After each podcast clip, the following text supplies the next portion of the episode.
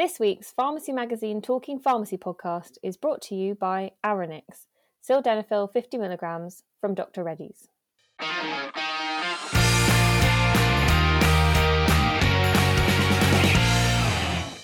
Hello, everyone. Welcome to a new episode of the Talking Pharmacy podcast, where we look back at what's been happening in pharmacy over the last week. My name is Richard Thomas, editor of Pharmacy Magazine. Join me on the pod this week are Arthur Walsh, editor of Pharmacy Network News, Neil Trainis, editor of Independent Community Pharmacist, and Rob Darracott, editor of P3 Pharmacy. So let's start straight away with Good Week, Bad Week. So, once again, we're each going to pick either a good week or a bad week and explain why. Arthur, let's start with you. Good week or bad week or one of your interesting weeks? Uh, and for whom? so first off, you'll have to forgive me. I'm a little bit sneezy and muffly, so um, hopefully I can get through this without sneezing. Um, yeah, so there's a bad week for the pharmacy workforce in England. Uh, there's a report from the Community Pharmacy Workforce Development Group, which is a sort of um, joint body representing the CCA, AIM, and the MPA, and it's talking about you know the the retention issues um, in in in pharmacies across England struggling to um to, to, there's a lot of you know vacancies for pharmacies that are that, that pharmacies are struggling to fill. Um, it's as high as I think just under twenty percent, eighteen percent in um in the southwest of England, and pharmacies with vacancies on average those vacancies are open for twenty six weeks, so you know half a year. Um, and um, they talk about some of the reasons behind behind the the the, the, the sort of crisis really. Um, pay is a big issue. You know, uh, wages are stagnating. Workload is another factor. Um, sort of inflexible working hours, and you know, sort of it's and a lack of op- lack of opportunities for career progression. Um, and they also talk about um, farm. We, we've spoken about this on the pod before. Pharmacists leaving the community pharmacy sector to work in other sectors. I think primary care networks and GPs is the one that gets the most attention there. Um, and they also and they they point out that these sort of workforce issues aren't confined to pharmacists. You also see a lot of unfilled vacancies for pharmacy technicians, and um, and the group talks about the high turnover rate among some uh, support staff roles. And they make a number of recommendations, um, including you know supporting the, the pharmacy teams to, to carry out tasks so that pharmacists can carry out more um, clinical services, which is very much you know uh, a focus area for, for the profession at the moment. Um, they talk about giving primary care networks greater flexibility to commission pharmacy services, and um, and something else they focus on is making easier for existing pharmacists to access prescribing training because of course anyone uh, doing the new M Pharm degrees is going to be a qualified prescriber, but there's also, you know, tens of thousands of, of existing pharmacists who, who might not have that. Um, it's a, so very uh, interesting report, very sort of worrying picture that it paints. Um, I would say uh, um, the the PDA have commented on this. I, I, it's interesting to note that these are all sort of the the organizations behind it. They all represent employers. Um, the PDA make the point that um, the recommendations that they make are for you know NHS England and government and sort of national bodies to focus on, but but PDA asked, well, what are the employers going to? It is interesting that none of the recommendations on that list are, you know, pay pharmacists more, uh, which is uh, uh, quite, quite interesting, I thought. Um, but yeah, no, definitely um, a kind of a worrying picture, and it sort of uh, just it, it it's a, sort of backs up with data the kind of anecdotal uh, story, stories that you hear on a regular basis. Yeah, so recruitment and retention problems there. Plenty of worrying indicators, Arthur. You, have just described with those those vacancies and, and the geographical variations. Um, yeah, you're right. You've talked about, or we've talked on the pod before, uh, where the community pharmacy is is seen as an attractive career option anymore, and the and the brain drain of community pharmacists that are going into primary care at the moment. I mean, it, I mean, Arthur, just quickly, is there any? You mentioned some solutions in the report, but is there anything that resembles a kind of long term cross sector strategy for for dealing with these issues, or or are they kind of short term fixes that have been suggested? I wouldn't say they're exactly short term. Um, there's a big emphasis on upskilling and on sort of changing the commissioning landscape to to so that pharmacy features more in in, in, in the, primary care landscape. Um, but in terms of, I, I guess issues like pay and um, the feeling of career, you know career stagnation or lack of progression, those are sort of it's uh, they're, they're difficult things to, to, to, to grapple with, and I'm not sure the report uh, or the review um, uh, adequately. I don't know. I, I don't think it adequately um, charts a course out of all of the problems facing the profession. No, fair enough. Um, Rob, what did you make of this?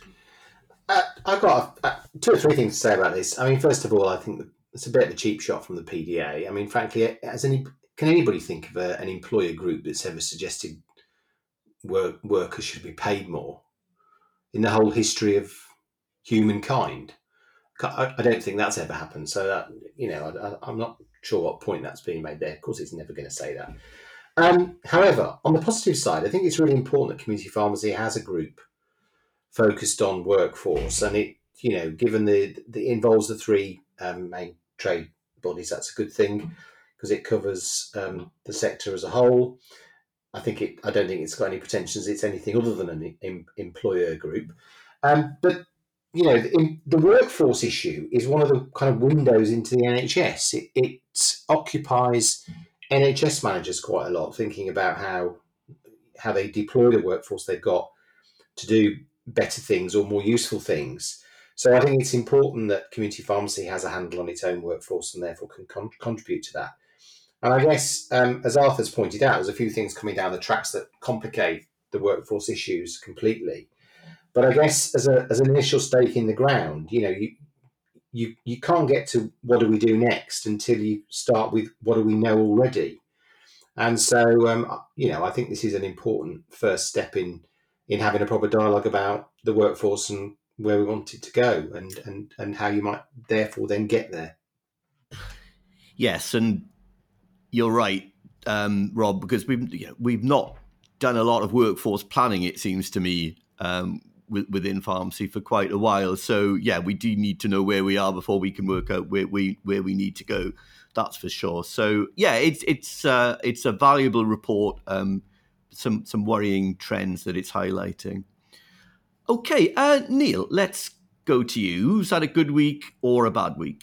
So I thank you, Richard. I've gone for PSNC. Um, I think they've had a decent week, a common sense week, probably be a, a better way of, um, of, of putting it. Um, and they've decided to postpone the elections for the 13 independent contractor regional representatives until early 2023 uh, to allow the Wright Review steering group to complete its work. Very important work, as we know, on reforming the negotiating body and LPCs. Um, they've also urged LPCs themselves to postpone their elections for another year. Uh, and this is to allow all, this work to take place un- in an unhindered, undistracted way, um, as we know. And, and I think as we move forward with the Wright review, just as, as an aside, I think it's becoming even more important because we know some LPCs are in dire need of, uh, should we say, reform. Um, so it's crucially important work. So common sense, PSNC. Um, I wouldn't call it a good week. I'd probably call it a, a decent week. Um, I think it's the right decision. Um, and um, uh, just to give you uh, uh something that the PSNC said here, Simon Dukes. Um, for contractors, it will remain business as usual the, from their PSNC representatives for the, next, for the next 18 months. Our existing regional representatives will continue their important work to engage with LPCs and contractors, and of course to drive work and policy making at PSNC. So, it, one view is that this is being done. It's common sense, but a, a cynical view might be that the, the PSNC are doing is just just to show that they are you know, taking this seriously, and they, uh, why wouldn't they? Um, but uh, yeah, for me, a decent week PS, PSNC. Decent week PSNC. I suppose there's, there's two ways of looking at this. Um, like you say, Neil, is it a matter of allowing the time and the space um, for the steering group to concentrate on its work, which is complex uh, and difficult and will take time, and there is a case for continuity in business as usual, I guess?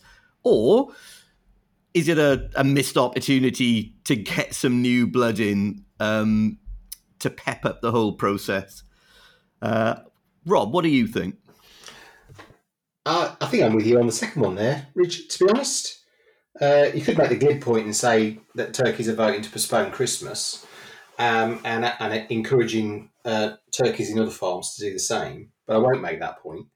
Um, what, what I would say is, first of all, I don't remember there being that many elections, to be honest, for these for these bodies over the years. So um, it would be it would be nice if there was information around to suggest that there was a groundswell of lots of people wanted to get involved in representing uh, community pharmacy contractors in the in the organisations going forward because that would be a good thing. And I think some uh, it's always nice to have a refresh. I think there's a great there's a place for experience but there's also a place for people who thinks think there should be change. And I guess when you're potentially contemplating wholesale change then having uh, some new people in towards the end of the process which is what it would be it might be an interesting point I mean I know that can derail something if there's a a massive groundswell of people who don't like the proposals. Um, but there's also a, an opportunity potentially for people who haven't been involved in the detail of it to, to, to turn up and kick the tires and make sure it's the right thing. Uh, I mean, this this thing's already going to take uh, three three years, four years. I can't remember when it started now, but it seems feels to me like a long, long time ago. Uh, it's important to get it right, absolutely.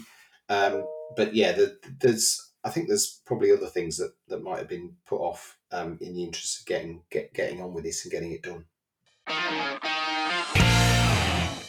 So now it's time for our interview slot. Earlier this week, I talked to Thorrun Govind, community pharmacist, English pharmacy board member, trainee lawyer. She's a young person of, of many talents. Now, Thorrun is a passionate advocate for pharmacy in various media newsrooms up and down the land. And the full interview will appear next week as part of our In Conversation with podcast series. But we're going to play a short extract now. We were talking about inclusion and diversity in pharmacy and what the RPS and others are doing to tackle some of these important issues. And I asked Thorrun whether she was happy with the pace of change. This is what she said. I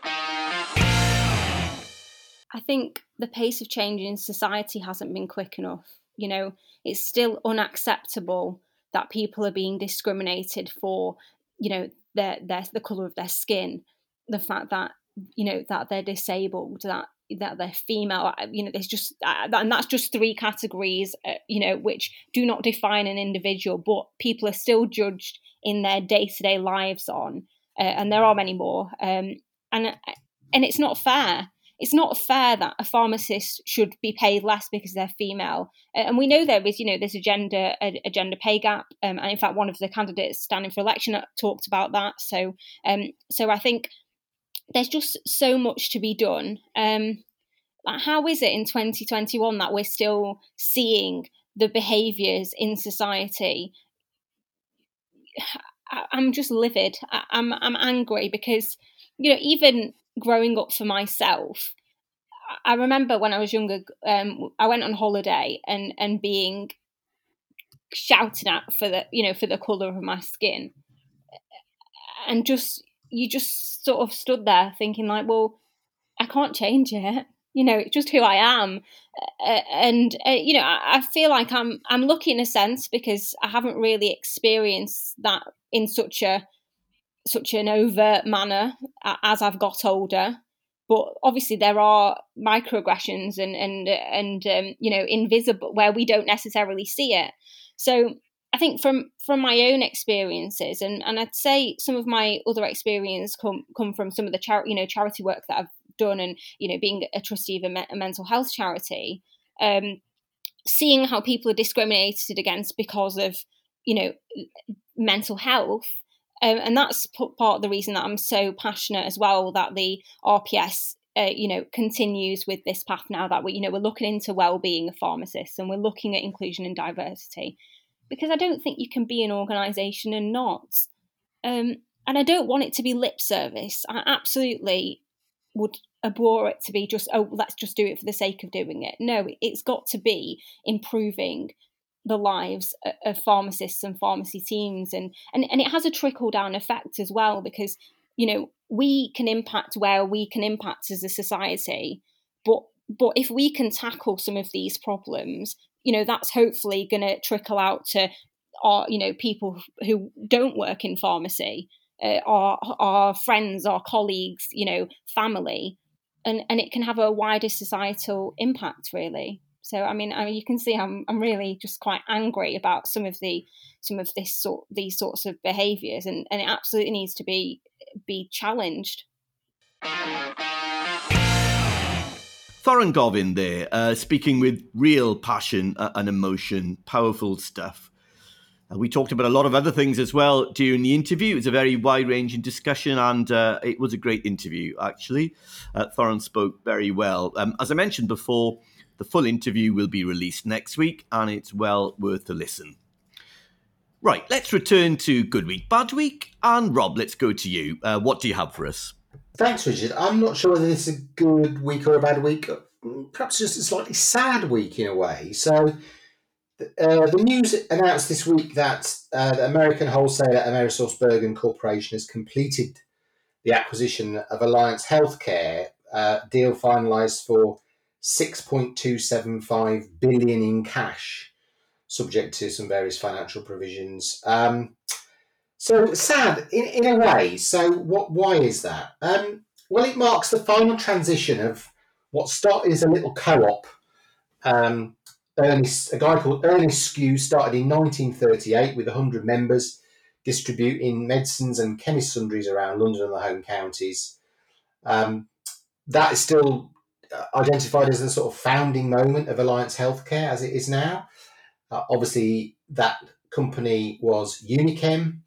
Uh, it grew over the years. It acquired, opened its first service centre in Tooting, London in 1945, started doing things with vans in 1947, and then grew from there to the group that we know now as Alliance Healthcare in the UK. Acquired Moss in 1991. Uh, I should declare an interest. I worked for Moss between 1995 and 19 uh, no 2003 altogether. Uh, Moss stroke Alliance Unichem. Uh, joined up with Alliance Santé in 1997, became Alliance Unichem PLC, uh, acquired all sorts of other things along the way, and then uh, in 2006 merged with Boots to become Alliance Boots and subsequently uh, was uh, the merger with Walgreens in the US to become Walgreens Boots Alliance. So um, we've now got th- the three major pharmaceutical distributors, stroke logistics, stroke solutions providers in the UK, uh, owned by essentially owned by businesses outside the UK, two American, um, one based in Europe. Um, whether that's a good thing or a bad thing, uh, I don't know. Perhaps in the long term, we will find out. I guess there might be an opportunity in there for smaller logistics providers uh, to uh, play on that a little bit further. Uh, I suppose there's a few outstanding questions um, about what happens in the future. And the first one that occurred to me was what happens to um, Alliance Healthcare's uh, sort of partner program, Alphega.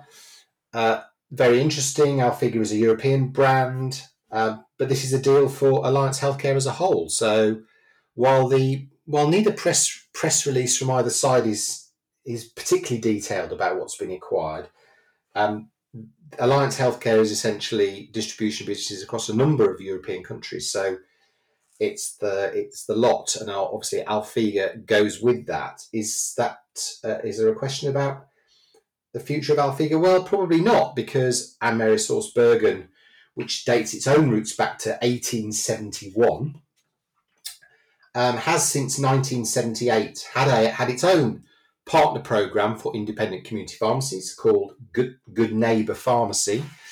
Um, that's now essentially uh, delivered, as I understand it, as a slightly standalone business, but supported by AmerisourceBergen. So uh, there may be some opportunities to to cross fertilize those programs uh, going forward. Um, so uh, a sad day in a way because uh, we've known this particular business in its current format for quite a while. Uh, and it's now got new owners uh, completely, uh, and we shall see what happens with that. But I just also would spare a little bit of a thought for. Um, I know people probably don't spare too much of a thought for Stefano Pessina uh, and Ornella Barra, who uh, obviously are um, uh, multi-billionaires. Stefano certainly is. Um, but I guess the the the, the final sale of Al- Alliance Healthcare is is the end of the road for um, Mr. Pessina's involvement in distribution. Uh, started in 1977 when he took over his family's pharmaceutical wholesaler Petroni Group in Naples, in Italy, and turned that into Alliance Santé, and then the rest, as I've just described. So um, while uh, Ornella Barra is remains a board member of Amerisource, she's been a board member of Amerisource since 2015, so she's uh, still involved uh, and has been involved in in um, wholesaling for many many years, like uh, Mr. Pessina. Um, you know, that's that's possibly a little bit of a sad a sad thing for him too to to finally sort of uh, lose the the last tie with with distribution. Um, not that we should be uh, that sad about Mr. Pessina because his his business life has been one of stellar success for for many many years. Thanks, Rob. That was a that was a great overview, great history lesson as well. I uh, I really enjoyed that. And of course, uh, you and Ernest Skews were were very close colleagues back in the day. So Neil, uh, Alliance Healthcare, obviously a, a, key supplier to to independents. Your readership. What, what did you make of it? Well, I'm just put. I'm I'm I'm just putting myself in the in the shoes of um, an, independent trying to digest this news, and um, from what we understand, Alliance Healthcare will remain Boots' distribution partner until 2031. Um, but what will happen after that hasn't really been kind of clarified. And, and, there's a lot of pharmacists, a lot of independents who use Alliance Healthcare for you know for stock. And what happened? I mean, I I I don't know whether this development will will affect. Um, I mean, Julian Mount has said it will uh, improve uh, delivery of uh, innovation and and, uh, and, and supply chain service de- delivery and all those things. But I, I, don't know in practice as an independent. If I was an independent, I I'm not sure how to really greet this news. Whether I'd be, I'd be a little bit nervous. Really, I don't know because we all know about the problems drugs to pharmacies down the years. Uh, we all know the situation that, that that's that, has been for independence, and I don't know whether this is is, is going to exacerbate those concerns or, or, whether it's a good thing. I, I I am not really sure how to greet this. Um, and the, and the impact this will actually have on independence. Just a thought. Well, yeah, no, I, I, absolutely. Nobody knows. I mean, we we the, the shape of the new company under the new owners is, is yet to be determined. But I think you and you know and Rob raised some some really interesting questions there, and I think um, independents would be looking very closely to see to see what happens um, with the Mary the Amerisource Bergen takeover because yeah, these are you both identified some, you know, some really important issues for independents, um, even if they are thinking ahead to 2031, which I'm not sure I will be, but uh, we'll keep a close eye on that. Okay, my turn next. Um, I'll finish things off. So for me, it's uh, it's been a bad week for the the P category. I mean, I was I was musing on the future of pharmacy only medicines uh, when I read this week about yet another P to GSL switch, this time Nasacort allergy. We'd be getting some over to you, Arthur. Um, so we've had plenty of these switches over the last couple of years, and we've even had the uh, the POM to GSL switch of the antihistamine. Uh, it was fexofenadine, wasn't it? I think so. Yeah, continuing and growing trend. Now, is this simply about the commoditization of OTC medicines. You know, they're they're safe, they're effective, and therefore access needs to be as wide as possible. Or has pharmacy lost the P category or is losing the P category by not not safeguarding it closely enough by failing to offer sufficient value um, through neglecting the advice elements or or conversely making consumers jump through too many hoops. I mean, you know, do we really do our leaders, the professional leaders, really understand the the P category? Um, I don't know, but what I do know is the OTC market in, in, pharmacy is is far from buoyant, and there are some COVID factors in there as well, of course. And in most pharmacies these days, OTC medicines form less than 10% of turnover, I think. And this is concerning, clearly, if self care is going to remain a key offer of community pharmacy, which we all hope it does. Um, some rays of light in all of this. Uh, Viagra Connect is performing well with some some great support from from the manufacturer. Viatris has created an entirely new category there, of course, and there are the impending pom switches of the, the two oral contraceptives from, from HRA Pharma and Maxwell. Yeah, uh, again, creating an entirely new category when when that happens. Hopefully soon now. Uh, and I can tell you, the eyes of a lot of people will be on pharmacy in, in terms of how well the sector handles those particular switches. But I can't help going away from this thinking that overall the P category is in decline. Um, that's bad news for pharmacy. So that's it for another week. We'll finish things there. And my thanks to Neil, Rob, and Arthur, and also our podcast sponsor, Aronix from Dr. Reddy's. All the Talking Pharmacy podcasts are available to download from the Pharmacy Magazine website, pharmacymagazine.co.uk, or your usual podcast provider. But for now, from all of us, thanks very much for listening.